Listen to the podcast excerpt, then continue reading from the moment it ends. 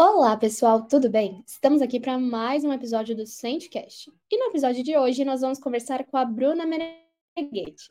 Ela é jornalista e escritora e vai conversar um pouco mais sobre o poder de um bom storytelling. Primeiro de tudo, bem-vinda ao SendCast. É um prazer te receber, é um prazer estar aqui com você. E aí, para a gente começar, eu queria que você se apresentasse, contasse um pouco mais sobre você, sobre a sua história. Bem, obrigada, Camila. Obrigada pelo convite para participar daqui do podcast. É, eu sou a Bruna Meneguetti, é, eu sou escritora, jornalista. É, e, bem, a minha história tem, passa por, por esses dois lugares, assim, né? De, de escritora, então eu tenho alguns livros publicados, eu tenho um livro de jornalismo literário publicado, é, e tenho dois romances históricos, e um de contos agora na gaveta, que tá para sair. É... E, além disso, tem a, a parte jornalística, né? Então, eu gosto muito de falar de livros, de entrevistar autores, é... e aí vai para todo tipo de obra, né? Desde poema, o teatro, o romance, e... e faço resenhas, entrevistas, então é basicamente isso. As maiores referências, eu acho que são os autores nacionais, assim, e os clássicos, né? É, eu gosto muito de romances históricos, então eu gosto muito de Victor Hugo. É, mas de autores nacionais a gente tem uma gama muito grande, assim, e eu gosto muito dos contemporâneos. É, e de alguns clássicos também, né? Tipo Machado de Assis, Clarice Lispector, mas... É, eu gosto muito da, dos autores contemporâneos porque a gente consegue, parece que está muito alinhado com o que eles estão falando, assim, você se identifica muito no que eles dizem, é, nas, na, nos temas que eles trazem, sabe? Então, a gente tem Tomar Vieira, Júnior, é, a gente tem Débora Dornelas, que eu gosto muito também, é, Cristina Judar, é, e por aí vai, né? Então, tem, tem muita gente, assim, que... que eu gosto de ler, que eu gosto de me espelhar, e que escreve coisa muito boa, assim. Tem a Micheline Veruns, que também, que ela também é de romances históricos, e, e enfim, né, tem uma, uma galera, assim, que, que é bem boa, assim, e que eu gosto muito de ler, sempre. Ai, que legal. Isso é muito importante, né? Porque às vezes a gente acaba focando muito nas pessoas de fora, e a gente tem tanta gente boa, tipo, dentro do Brasil... Que, que fala coisas legais, que escreve coisas legais. E às vezes acaba que não é tão, tão visto, né? O holofote não é tão grande nas pessoas que a gente tem aqui de dentro. E isso é muito importante, tipo, a gente falar e a gente divulgar e propagar a arte que a gente faz aqui dentro, né? Pois é, pois é, eu acho a mesma coisa, assim, porque às vezes a gente fica lendo muitos autores internacionais, e eles são bacanas também, mas eles trazem muitas questões que às vezes têm a ver com o país deles, ou a mente em que eles estão, e que não necessariamente refletem aqui para a gente, né? Então, os, os dramas aqui da América Latina, ou do Brasil, é... e aí tra... ler alguém que é daqui, às vezes vai refletir de uma forma diferente na... na sua visão, de como você sente aquela obra, de como você se identifica, o que é bem bacana, assim, pode ser um... todo mundo novo, assim, a se explorar, sabe? Total. E, assim, nesse momento, assim, de escrita para você, o que, que é importante para trazer, deixar a história cativante, né? Porque eu acho que é um desafio mesmo, até porque a gente está vivendo num momento em que infelizmente, muitas pessoas estão deixando para trás essa coisa da leitura mesmo, que é tão importante. Para você, o que é importante para trazer essa, essa coisa mais cativante, envolvente para a história? É, eu acho que para você ter uma história envolvente, você tem que, primeiro de tudo, saber o que vai acontecer nela, assim. É, você tem que ter um mínimo controle, assim, sobre o que você está escrevendo, É, para aquilo não fugir muito das suas mãos e você chegar num lugar que você não sabe onde você chegou, não sabe para onde você vai. É, claro, isso pode acontecer também, mas se isso acontecer, depois você vai ter que revisar tudo, vai ter que reescrever algumas partes, porque é, eu acho que para ser cativante, você tem que saber bem onde você quer chegar, pelo menos na temática da obra. É, porque aí você sabe, não, esse personagem eu vou abordar desse jeito, eu vou trazer essas dificuldades, eu vou trazer essas qualidades, é, isso aqui a, o leitor pode se identificar, ou isso aqui o leitor vai ficar bravo, ou isso ele vai ficar feliz. É, então, você tem que saber um pouco qual é o seu objetivo com aquela obra, né? Qual é o seu objetivo com aquela narrativa? Você quer deixar as pessoas felizes? Você quer deixar elas pensativas? Você quer deixar elas chorosas, né? Por lembrarem de alguma coisa, ou com medo, né? Como nas narrativas de terror. É... E a partir disso que você vai construindo seus personagens, a partir disso você constrói as suas tramas, o que vai ocorrer naquela história... É, porque é diferente, né? Numa, num, num livro de terror, a narrativa vai para um caminho que, às vezes, em vez da pessoa entrar numa casa, que é a da avó, ela vai entrar numa casa de uma pessoa que morreu há cem anos e que está abandonada, entendeu? Então, é, e aí, a partir disso, ela descobre alguma coisa lá. É diferente de você estar tá em uma narrativa mais infanto-juvenil, né? Em que... É, ou mais de comédia, por exemplo, infanto-juvenil, em que a pessoa entra numa casa que, na verdade, é uma casa de palhaço, sabe? E aí, a partir de lá, ela descobre coisas que é para dar risada. Então, você precisa saber esses objetivos para realmente cativar o leitor, para ele também saber por onde que ele está entrando, qual que é o terreno, assim. E aí, a partir daí que você começa a inventar coisas, né? Começa a surpreender também. Nossa, sim, faz muito sentido isso, né? Porque acaba que é nesse momento que a gente se apega a alguma coisa, se apega a uma história. E eu acho que isso é muito, não só para para livros, mas também quando a gente vai contar uma história, por exemplo, audiovisual mesmo, né? Tipo, ah, sei lá, um comercial ou um vídeo. Se você não tem um storytelling muito entendido em todo o processo e sabendo de fato com quem que você está falando, aquilo não vai emocionar a pessoa, né? Aquilo não vai tocar ela em algum ponto ou incomodar em algum ponto ou fazer com que ela reflita alguma coisa. Tipo, você, em tudo que a gente faz na vida, a gente tem que pensar para ter um bom storytelling ali no processo, né? Não, com certeza, né? E aí o, o lado bom do storytelling é que você justamente consegue levar para todos os âmbitos, né, da sua vida. Então, é, para apresentações, né, para é, quando você está tentando convencer alguém de algo, numa propaganda, que nem você falou. É, então, porque basicamente as histórias é, é, são como a gente... sempre contou, né, as coisas na vida, assim, as histórias, elas estão há muito, elas existem há muito tempo na humanidade e elas são parte, assim, da nossa cultura, do nosso ser, e quando a gente vê uma história, a gente já automaticamente fica vislumbrado por aquilo, se entretém e fica curioso para saber o que vai acontecer. É, então, é claro que muita gente usa isso como uma forma de também cativar as pessoas, de chamar as pessoas para o que elas estão vendendo, para o produto, é, ou, enfim, para que seja na apresentação de PowerPoint, numa empresa, né? Às vezes você precisa convencer até o seu próprio, a sua própria equipe, né, de que aquilo é importante. Então, você pode aplicar o storytelling nisso, assim. É... E aí, saber como fazer isso é muito importante, né? Nossa, total, total. Senão a gente não faz nada, né? E é aquele negócio, se você ainda pega no caminho pessoas... Tipo, eu, eu por exemplo, sou uma pessoa extremamente emotiva, então é, é muito fácil me contar uma história e eu achar ela muito fofa e, e me emocionar e passar para frente, assim, tipo, falar para as pessoas, não, você precisa ver isso porque é muito emocionante, é muito lindo. Então, acho que isso que é o ganho, né? No fim, se você consegue apresentar alguma coisa e tocar a pessoa em algum ponto, isso já vai ter sido incrível. E às vezes acontece aquilo de tocar demais, né? A gente viu todo um movimento acontecendo aí, por exemplo, por conta de um filme da Barbie que ninguém esperava que ia acontecer. E aí eles, eles tiveram uma jogada tão boa de, de narrativa mesmo, né? De trazer essa narrativa para as pessoas e outras pessoas contarem cada um da sua forma, que virou um... um espetáculo do nada, né? Ninguém esperava e, de repente, aquilo era o que todo mundo estava comentando o tempo todo.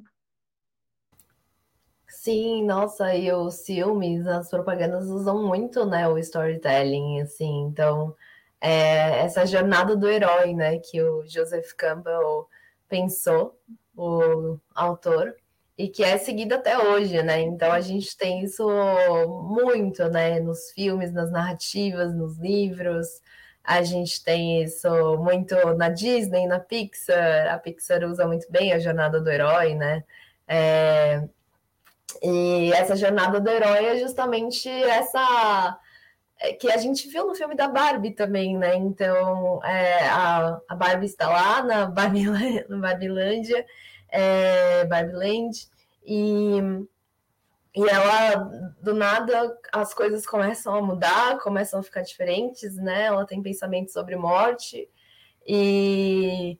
E até tem aquela brincadeira, né, de você tem que ir para o mundo real, né, e, e aí o que você prefere, né, você escolhe entre o salto alto ou a, a papete, né, tipo um, não uma sandália, né, é, baixa, assim, é, né. É, tipo uma papete mesmo. Acho que sim. E ela fala, não, o salto alto, com certeza, né, e a, a, a outra personagem brinca, não, você tem que escolher o outro, você não pode escolher o salto alto, assim, tipo, sem isso a história não, não vai para frente. É, o que é verdade, né? Então, o, o herói, ele precisa escolher o outro lado, né? Que Matrix, vem essa referência de Matrix, é, mas que tá na jornada do herói, assim, o herói, ele precisa escolher o outro lado para a partir daí entrar na sua jornada, né? Porque se ele ficar onde ele está, é o mundo confortável dele, ele não vai partir para jornada nenhuma. Mas, ao mesmo tempo, ela brinca com isso, porque é, uma das etapas da jornada do herói é a recusa de entrar na jornada, né? É, o, o herói se recusando a começar a sua jornada, se recusando a sair desse ponto de conforto dele, que nem tá tão confortável assim, né? Na verdade. É, enfim... Então, ela faz essa brincadeira muito bem feita, né? De, não, você precisa ir, mas, tipo, ao mesmo tempo, ela tá encaixadinha na jornada do herói, porque ela tá se recusando a participar dessa aventura, assim. Nossa, sim. E é engraçado, né? Porque se a gente for colocar isso na, na vida, assim, tipo, pensando na nossa vida, é exatamente isso que acontece o tempo todo com a gente, né? Porque o que é representado ali da jornada, de tudo, é... basicamente o que a gente tem que passar na nossa vida, que às vezes a gente tem alguns problemas, tem algumas coisas para resolver e a gente não quer entrar em tudo isso, e a gente tem, não tem opção. Você tem que passar por tudo isso. E é tipo a ficção meio que batendo com a vida real, de fato, né? Que se, se a gente for parar para pensar, de fato, todos nós temos, seguimos a jornada do herói das nossas próprias vidas, né? Então sim, é meio que batendo com a vida real. Exatamente, assim, a gente tem muitas jornadas do herói na nossa vida, né? Eu acho que cada momento da nossa vida pode até ser encaixado dentro dessa jornada do herói. É, e, enfim, tudo, né? Assim, é, às vezes você que nem faz uma pesquisa, né? Uma empresa, e aí você se depara com resultados que não eram o que você imaginava, e aí você tem que passar esses resultados para alguém. É, e você pode aplicar a jornada do herói lá, né? Quem que é o herói no seu caso? É o seu consumidor, é, que tá tendo um problema ali, que ao mesmo tempo ele quer uma mudança, é, mas não quer, porque também o que ele conhece do seu site está confortável para ele, de certo modo. É, então, sim, a gente consegue aplicar em tudo, né? E várias vezes na nossa vida também a gente está em alguma situação que não está tão confortável, a gente precisa mudar, é, ou sei lá, né? Quando a gente troca de emprego, é quase como uma nova jornada do herói, né? De, poxa, será que eu vou? Aí sim, você vai, e aí você encontra novos desafios, você é, faz a sua jornada lá dentro daquele lugar e, tipo... Tem gente que demora muitos anos para acabar aquela jornada, mas tem gente que demora menos tempo, né? É, então, sejam dois, ou dez, ou vinte anos que você ficar naquela empresa, é uma jornada, né? Em que você vai ter... E, às vezes, dentro dessa jornada, tem outras jornadas, né? Que... Outros desafios, né? Enfim, que um acaba, o outro começa, e você ainda está no mesmo mundo ali. É, então... é muito engraçado mesmo como a ficção é um espelho, assim, da realidade, nesse sentido. Eu acho que é por isso que é tão incrível mesmo, porque a gente se vê ali, né? Então, eu, eu acho que se, se você não se enxerga em alguma história que você tá ouvindo, automaticamente a nossa cabeça para de prestar atenção naquilo, porque você não vê nenhuma, nada de relevante, você começa a, a pensar em outras coisas e você se distrai.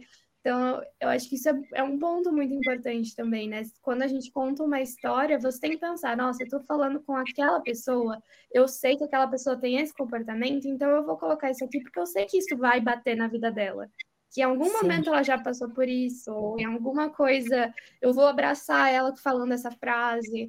Acho que isso acaba trazendo a pessoa para perto de você, porque a gente se identifica com o que a gente vê, a gente assiste, a gente lê, o que a gente se identifica.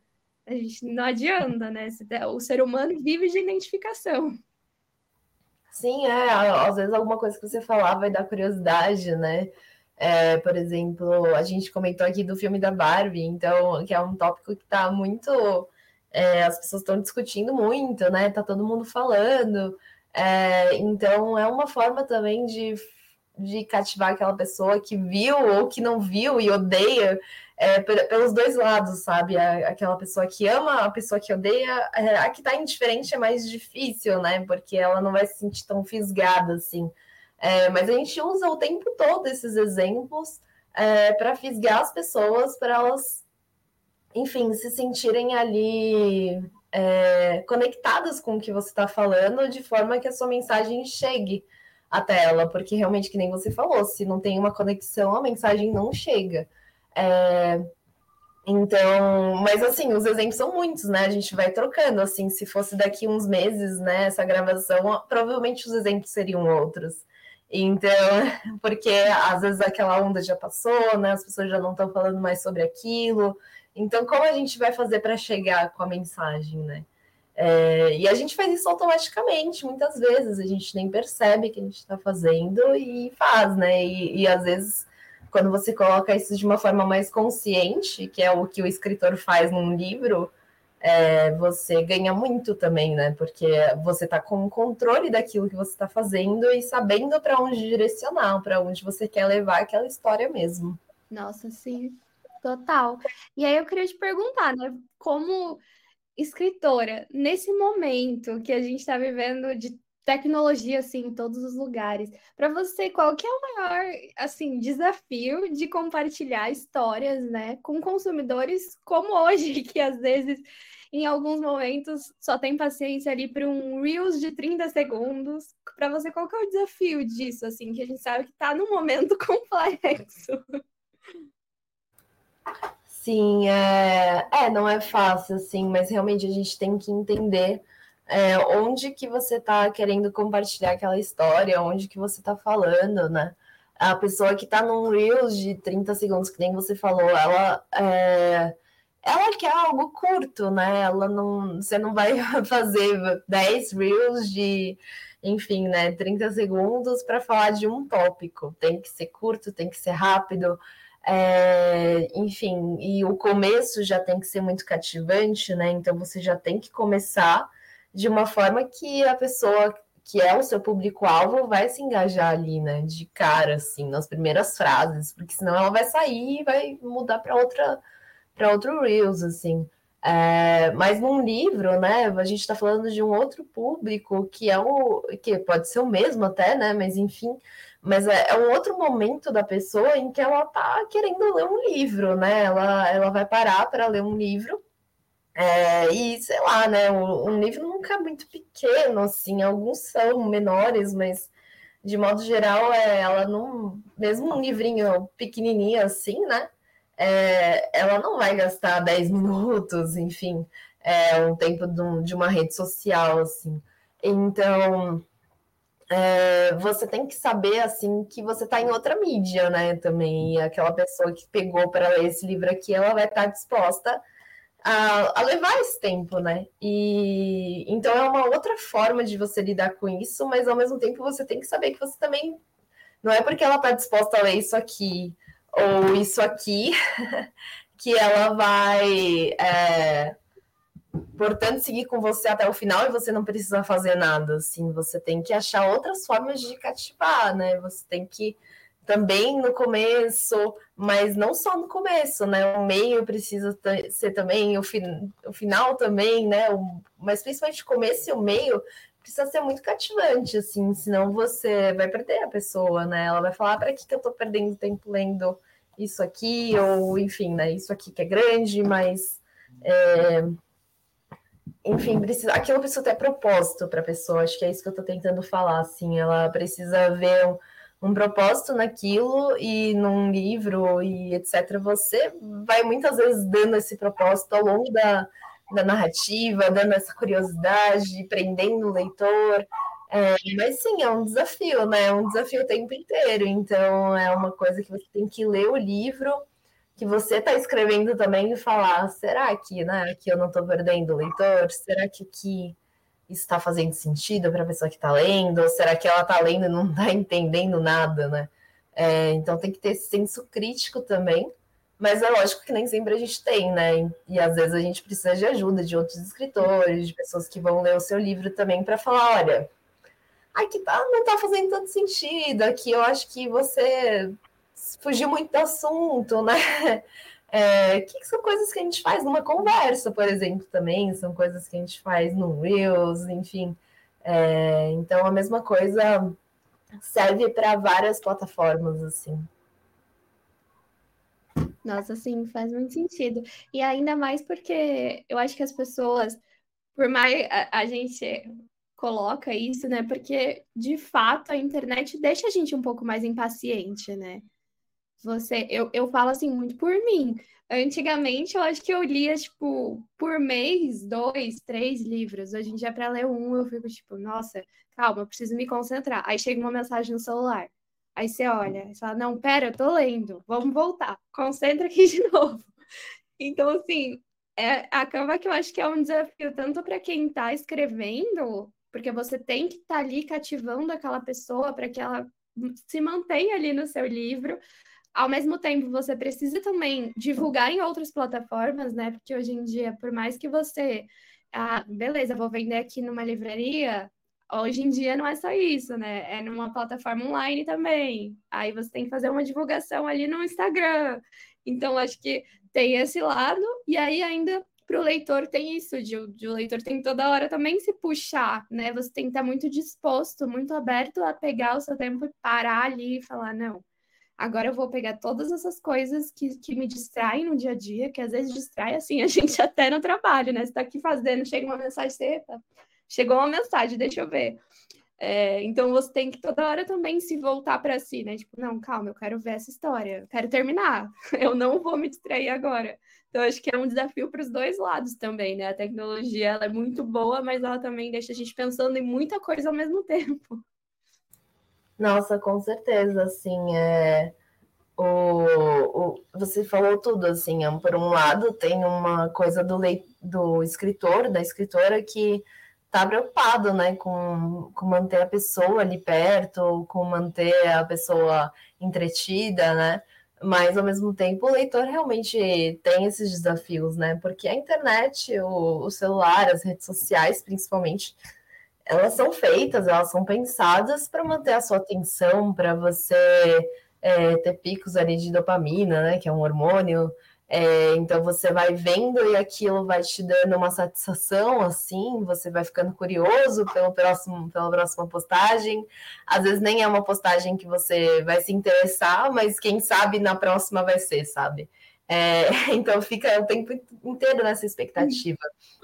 E o livro, né, uma narrativa longa, ela é difícil de, de lidar com isso, assim, no sentido de competir com isso, porque é, são muitos estímulos também nas redes, né, e estímulos visuais, então uma leitura é realmente mais um...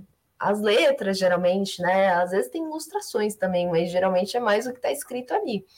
É, e aí, como, como fazer isso, né, exige um pouco de... de querer também, né, e de ao mesmo tempo entender por que, que aquilo é positivo para você, por que, que você está parando para ler esse livro que você pegou, né, qual que é o propósito é, de você estar tá lendo isso aqui, né. É, e aí, uma vez que você tem isso muito bem internalizado e muito claro para você, é, fica mais fácil também de falar, não, eu vou separar um momento para ler isso aqui. E é um momento em que eu vou, por exemplo, me desconectar e eu vou deixar o celular, sei lá, nos, na sala, porque eu tô no meu quarto e então eu vou ficar com mais preguiça de levantar para ir pegar o meu celular do que de ler mais algumas páginas, por exemplo, sabe? É, e aí são técnicas que os leitores podem fazer também, e... porque realmente nem tudo depende da pessoa que está falando a narrativa, né? Você pode fazer a melhor narrativa do mundo, assim, se a pessoa não está disposta, se ela está com a cabeça em outro lugar, porque ela está preocupada com alguma coisa, ou se ela não é o público-alvo daquele livro que você escreveu, é, fica muito difícil mesmo você convencer aquela pessoa a pegar a sua mão e ir com você até o final. Nossa, sim, total. E é aquele negócio, né? Como a gente já falou, mas acho que super vale... É, eu acho que isso é para tudo mesmo. Tipo, quando você está contando alguma coisa para alguém, você precisa que a pessoa esteja ali com você. E, infelizmente, é, é lindo, é incrível a gente ter esse poder nas nossas mãos, que é o celular, que é, que é a internet, mas também pode ser um, um, um campo ali a mais de dificuldade para que as pessoas estejam presentes com você. E é, é muito engraçado, porque eu acho que quando a gente ultrapassa essa barreira, e aí a gente se sente presente mesmo, né? Quando você tá numa conversa e alguém tá conversando com você e você tá ali com aquela pessoa, acho que não tem coisa melhor do que quando a gente passa essa barreira. Que você vê que você tá com milhares de mensagens no celular depois, você nem olhou, você nem viu, porque você tá lá tão entretida naquele assunto, tão entretida naquele livro, naque, naquele, naquele momento mesmo, que você nem... Tipo, pra você tá tudo bem, sabe? Você não tava prestando atenção nas outras coisas. Eu acho que quando a gente ultrapassa essa barreira mesmo, é algo especial mesmo. É um momento que você fala, caramba, que bom, consegui focar aqui, sabe? Sim, você se sente muito bem, né? Porque aquilo é, é muito bom, né? Estar presente é muito bom, porque ao mesmo tempo essas várias interações, essas várias coisas que acontecem ao nosso redor o tempo inteiro, elas cansam o nosso cérebro, né? Então, é, tem a ver com isso de você não se sentir inteiro em algo que você está fazendo, mas ao mesmo tempo de você se sentir cansado, porque são tantas coisas que você tem que prestar atenção, é, que aquilo, enfim, né? Tipo, começa a te cansar, começa a te deixar é, um pouco entediado, é, mesmo você tendo mil estímulos, assim. Então... É, às vezes uma conversa, que nem você falou, em que você para e está ali integralmente, é também uma forma de você descansar o seu cérebro e ao mesmo tempo de você enxergar um propósito no que você está fazendo. É, então, é, você vai ter uma coisa assim muito mais profunda, provavelmente, nessa conversa, um desenvolvimento de um pensamento muito mais profundo do que você teria vendo um vídeo curto de quinze, trinta segundos. É, e isso também é gratificante, né? Então, a gente tem que estar tá bem consciente dessas coisas também para saber o momento em que você precisa estar ali integralmente, porque aquilo vai te fazer bem e não realmente se deixar levar por esses mil estímulos, né? Que vão, no fim, te cansar, que vão, no fim, é, te fazer ficar se comparando com outras pessoas, que vão... É, às vezes te deixar para baixo, porque às vezes são conteúdos tristes e, enfim, saber o momento, né, de, de consumir cada coisa e de estar presente em cada lugar. Nossa, sim. E isso é um desafio, né? Isso é um desafio, porque a gente acaba ficando muito nessa coisa, tipo, você vai deixando a onda te levar, né? Às vezes você teve um dia muito cansativo, alguma coisa assim, então você quer ficar ali meio que... sem refletir muito, então você passa muito tempo, você passa às vezes duas, três horas olhando um feed do Instagram sem basicamente fazer nada, então acaba que, de fato, quando você termina, você não se sente descansado. Você sente que, tipo, a sua mente só foi, né? Ela só fluiu, mas você não tá descansado, de fato.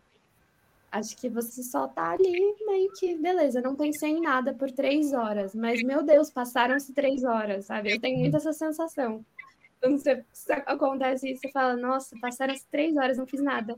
Não pensei em nada? Não. Mas a minha cabeça também não descansou, porque eu tava ali com o meu olho, com um monte de coisa, um vídeo, um monte de coisa acontecendo, você não, não para pra refletir de fato, né?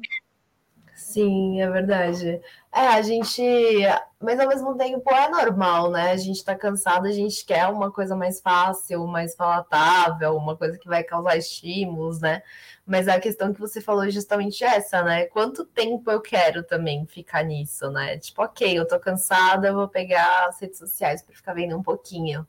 É, eu não acho que isso é um problema, né? Mas eu acho que o problema é justamente quando você começa a perder o controle de... Puxa, eu fiquei três horas e nem percebi. E, na verdade, eu queria estar fazendo outra coisa. É, e aí existem várias formas, né, que as pessoas criam de burlar isso e de não, enfim, não sucumbir a isso. É, por exemplo, bloqueando depois de uma hora, colocando avisos depois de trinta minutos, que é uma coisa que pode funcionar, né? Mas é, você também tem que pensar, e se eu não estiver fazendo isso, o que eu posso fazer então, né? Porque, às vezes, talvez ler um livro também não seja a melhor ideia se você está muito cansado, né? Você vai acabar dormindo. E, às vezes, também é o que você precisa, né? Às vezes você precisa dormir, né? Simplesmente. É, então, é, é muito complexo, assim, mas acho que tem a ver com se conscientizar mesmo sobre o que você está fazendo e pensar, não, isso não é legal, porque também três horas aqui, o que eu ganho, né? É, às vezes eu ganho mais dormindo mesmo e ficando mais descansado no dia seguinte do que ficando todo dia nessa, nesse ritmo e todo dia eu tô cansado, todo dia eu não consigo fazer alguma coisa pessoal ou alguma coisa que pra mim vai fazer mais sentido do que ficar nesse feed, por exemplo. Nossa, sim. Pra mim, inclusive, dormir é sempre um ponto positivo, gente. Durmam. Pelo amor de Deus, durmam oito horinhas ali, se não der oito, sete, para dar uma descansada no corpo, para conseguir é, é, olhar as coisas, contar boas histórias. É importante é. lembrar, porque tem, às vezes as pessoas na rotina mesmo esquecem da importância disso. E aí, Sim. assim, você pensando na, no fato, assim, de, nesse lugar de criatividade, para você, como que, é, que funciona esse processo? Assim? É algo que vem natural? É algo que você precisa de alguns estímulos para que, que flua melhor na hora de contar uma história? Como que é isso para você? Então, Camila, tem várias formas, né? E sim, às vezes você só precisa estar descansado e que nem você falou, dormir sete, oito horas, porque senão você não vai conseguir ter uma criatividade para trabalhar com nada, assim. É, o seu cérebro simplesmente está cansado e aí ele vai pelos mesmos caminhos, assim, porque é muito mais fácil, né? É, e a criatividade tem muito de inovação, assim, também, né? É, e de você juntar várias coisas que você viu, de você... É, a, enfim, né? Ter ideias exige um cérebro descansado e, ao mesmo tempo, exige... É, essas várias fontes, né, de, é, de inspiração, assim. Então, às vezes, a inspiração vem de um livro, às vezes vem de um filme, às vezes vem de uma conversa, às vezes pode vir até da rede social, né? É, então, são várias as formas de pegar a inspiração e as ideias, e eu brinco que elas estão aí em todos os lugares, é, e a todo momento, e quanto mais você...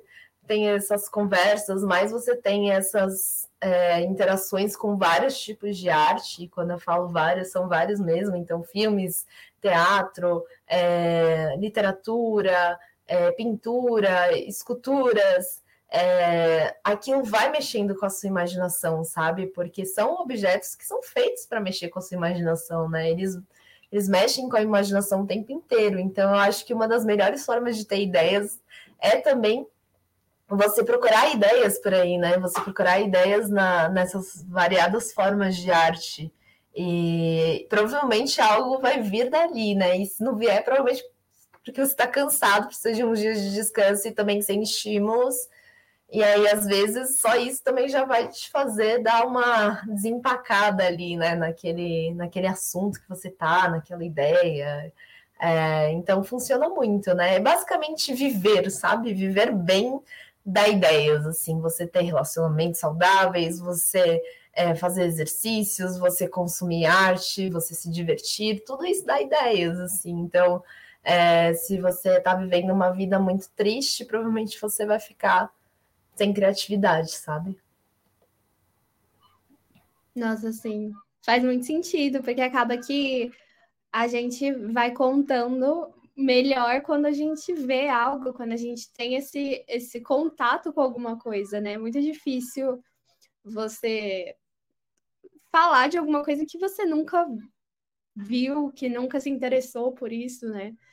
É um desafio muito grande. E eu ia até te perguntar, assim, é, para você, qual que, quais são as diferenças dos desafios, por exemplo, de contar uma história que seja ficcional e uma história que vem baseado em fatos reais, assim? Quais são as diferenças das duas? É, putz, tem muitas diferenças, assim, mas também tem muitas similaridades, né?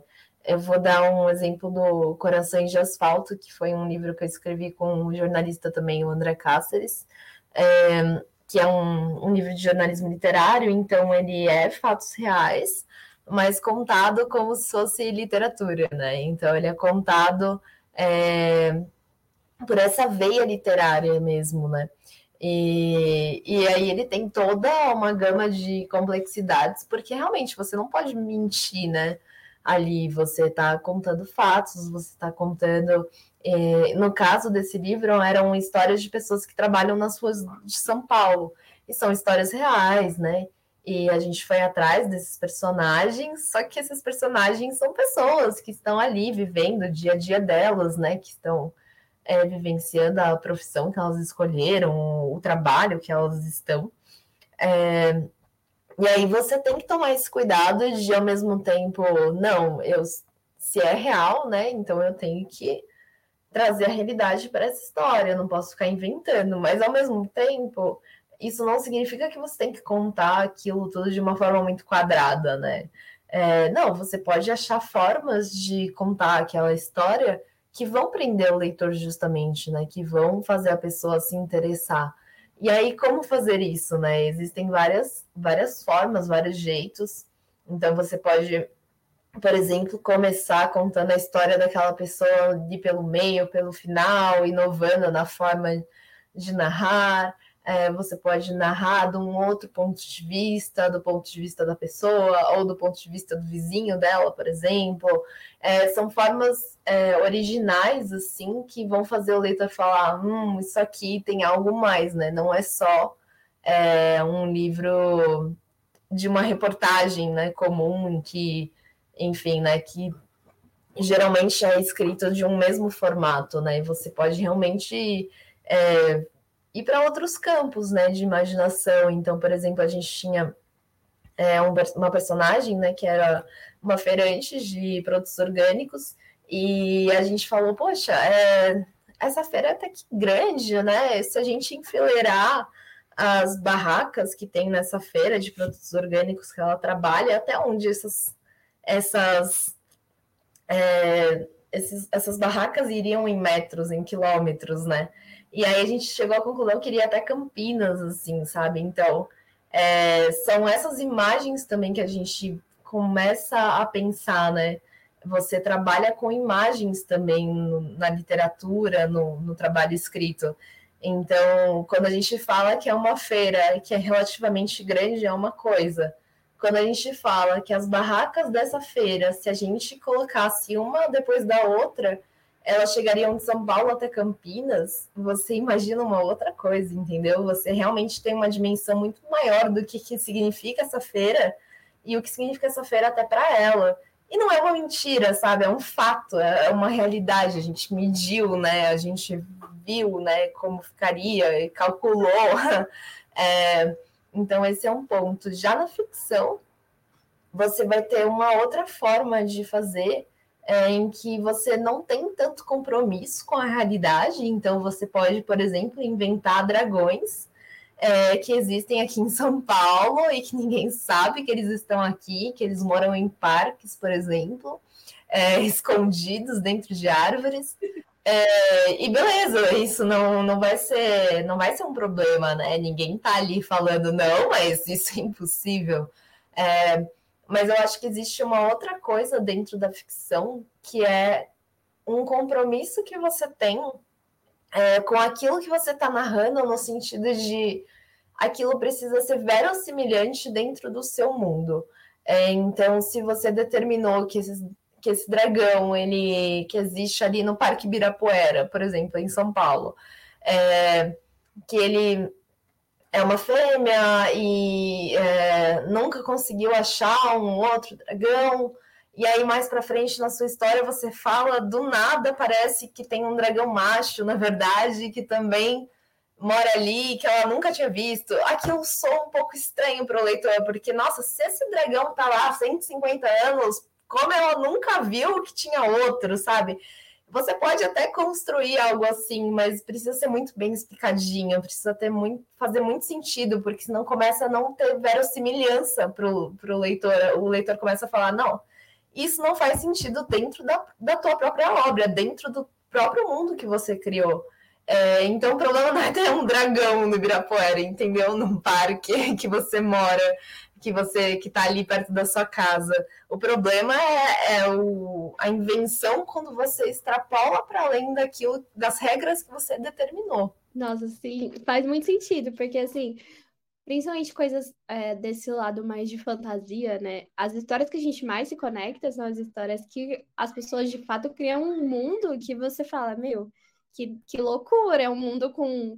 regras, com leis, com tudo, e você fala, nossa, de fato, isso poderia existir, porque fica tudo tão fechadinho, né, tão redondinho, que você fala, nossa, real, isso é verdade, não é possível, porque é algo que a pessoa consegue construir e te colocar ali dentro. Eu acho que um, um dos exemplos mais fortes mesmo é, por exemplo, Harry Potter, Jogos Vorazes, que é tudo tão construído que você começa a falar, nossa... mas acho que é... faz sentido. Talvez exista algo assim em algum lugar do mundo, né? Porque a pessoa consegue trazer isso de uma forma muito boa. Exatamente, exatamente.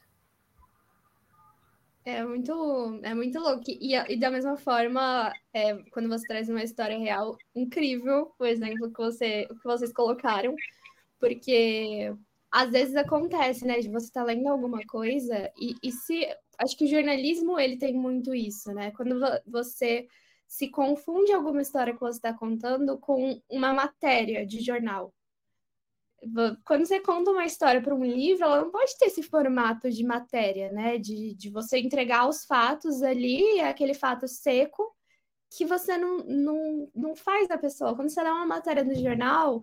se ela for triste, se ela for alegre, você vai sentir isso pelo fato, mas o texto não vai te trazer sentimento, né?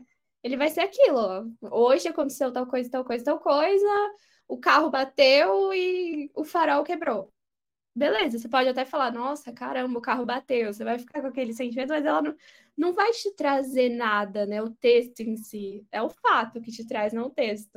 Agora, quando você coloca dessa forma que você falou, né, de, de trazer ali os detalhes, de ambientalizar a pessoa para o mundo daquela pessoa real, nossa, isso faz toda a diferença, porque você, de fato, entende o, con- o contexto que aquela pessoa é inserida mesmo. É, sim, e é uma forma de se conectar com a pessoa, né, de fazer o leitor é, entender o ponto de vista dela. Então, realmente, numa matéria é, comum, assim, né, É, você até pode ter uma fala ou outra daquela pessoa, mas ela não vira um personagem para você, né? Ela não, ela é muito chapada, ela é muito plana, né? E isso também tá na jornada do herói, né? Assim, os personagens que são planos, é, eles, ou seja, eles não têm uma outra dimensão. Você não consegue ver para além daquela chapa, né? Daquele, daquela superfície que é mostrada. E aí esse personagem, numa narrativa, num storytelling, ele não vai ser cativante para o leitor, porque é, os personagens, eles têm que ter uma tridimensionalidade, né? Eles têm que ter uma, é, algo para além do que é mostrado superficialmente. Às vezes é uma coisa que você vai descobrindo ao longo do texto, isso no jornalismo literário e, e na narrativa de ficção, né? igualmente, assim.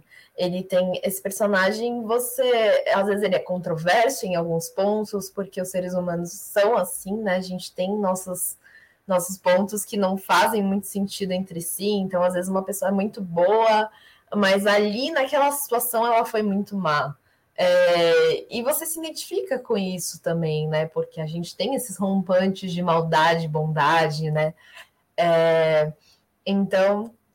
São coisas que eu acho que sempre que você está trabalhando com storytelling, sempre que você está trabalhando com narrativas, você pode pensar assim, que é, tudo que é plano acaba sendo entediante, acaba não cativando.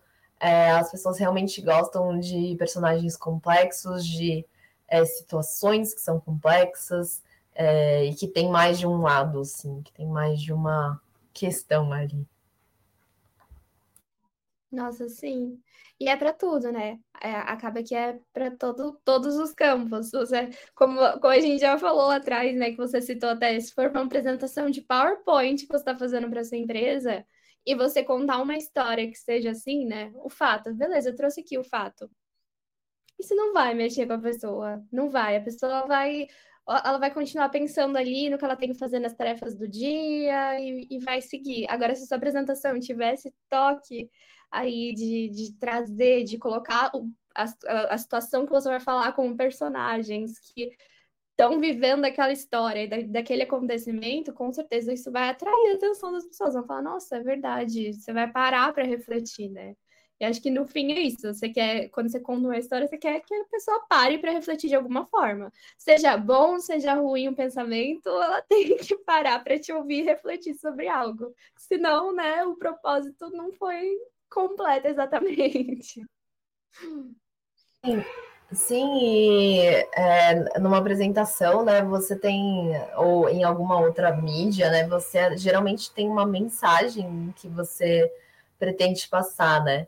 É, e geralmente num PowerPoint, num Reels, você tem muito mais controle também sobre essa mensagem que você quer chegar no final, né? Às vezes o que acontece num livro é que às vezes chega no final e você passa muitas outras mensagens, ou às vezes a pessoa nem entendeu exatamente qual que era a mensagem que você queria passar desde o começo, porque a obra fugiu do seu controle, assim, né? É, então, às vezes...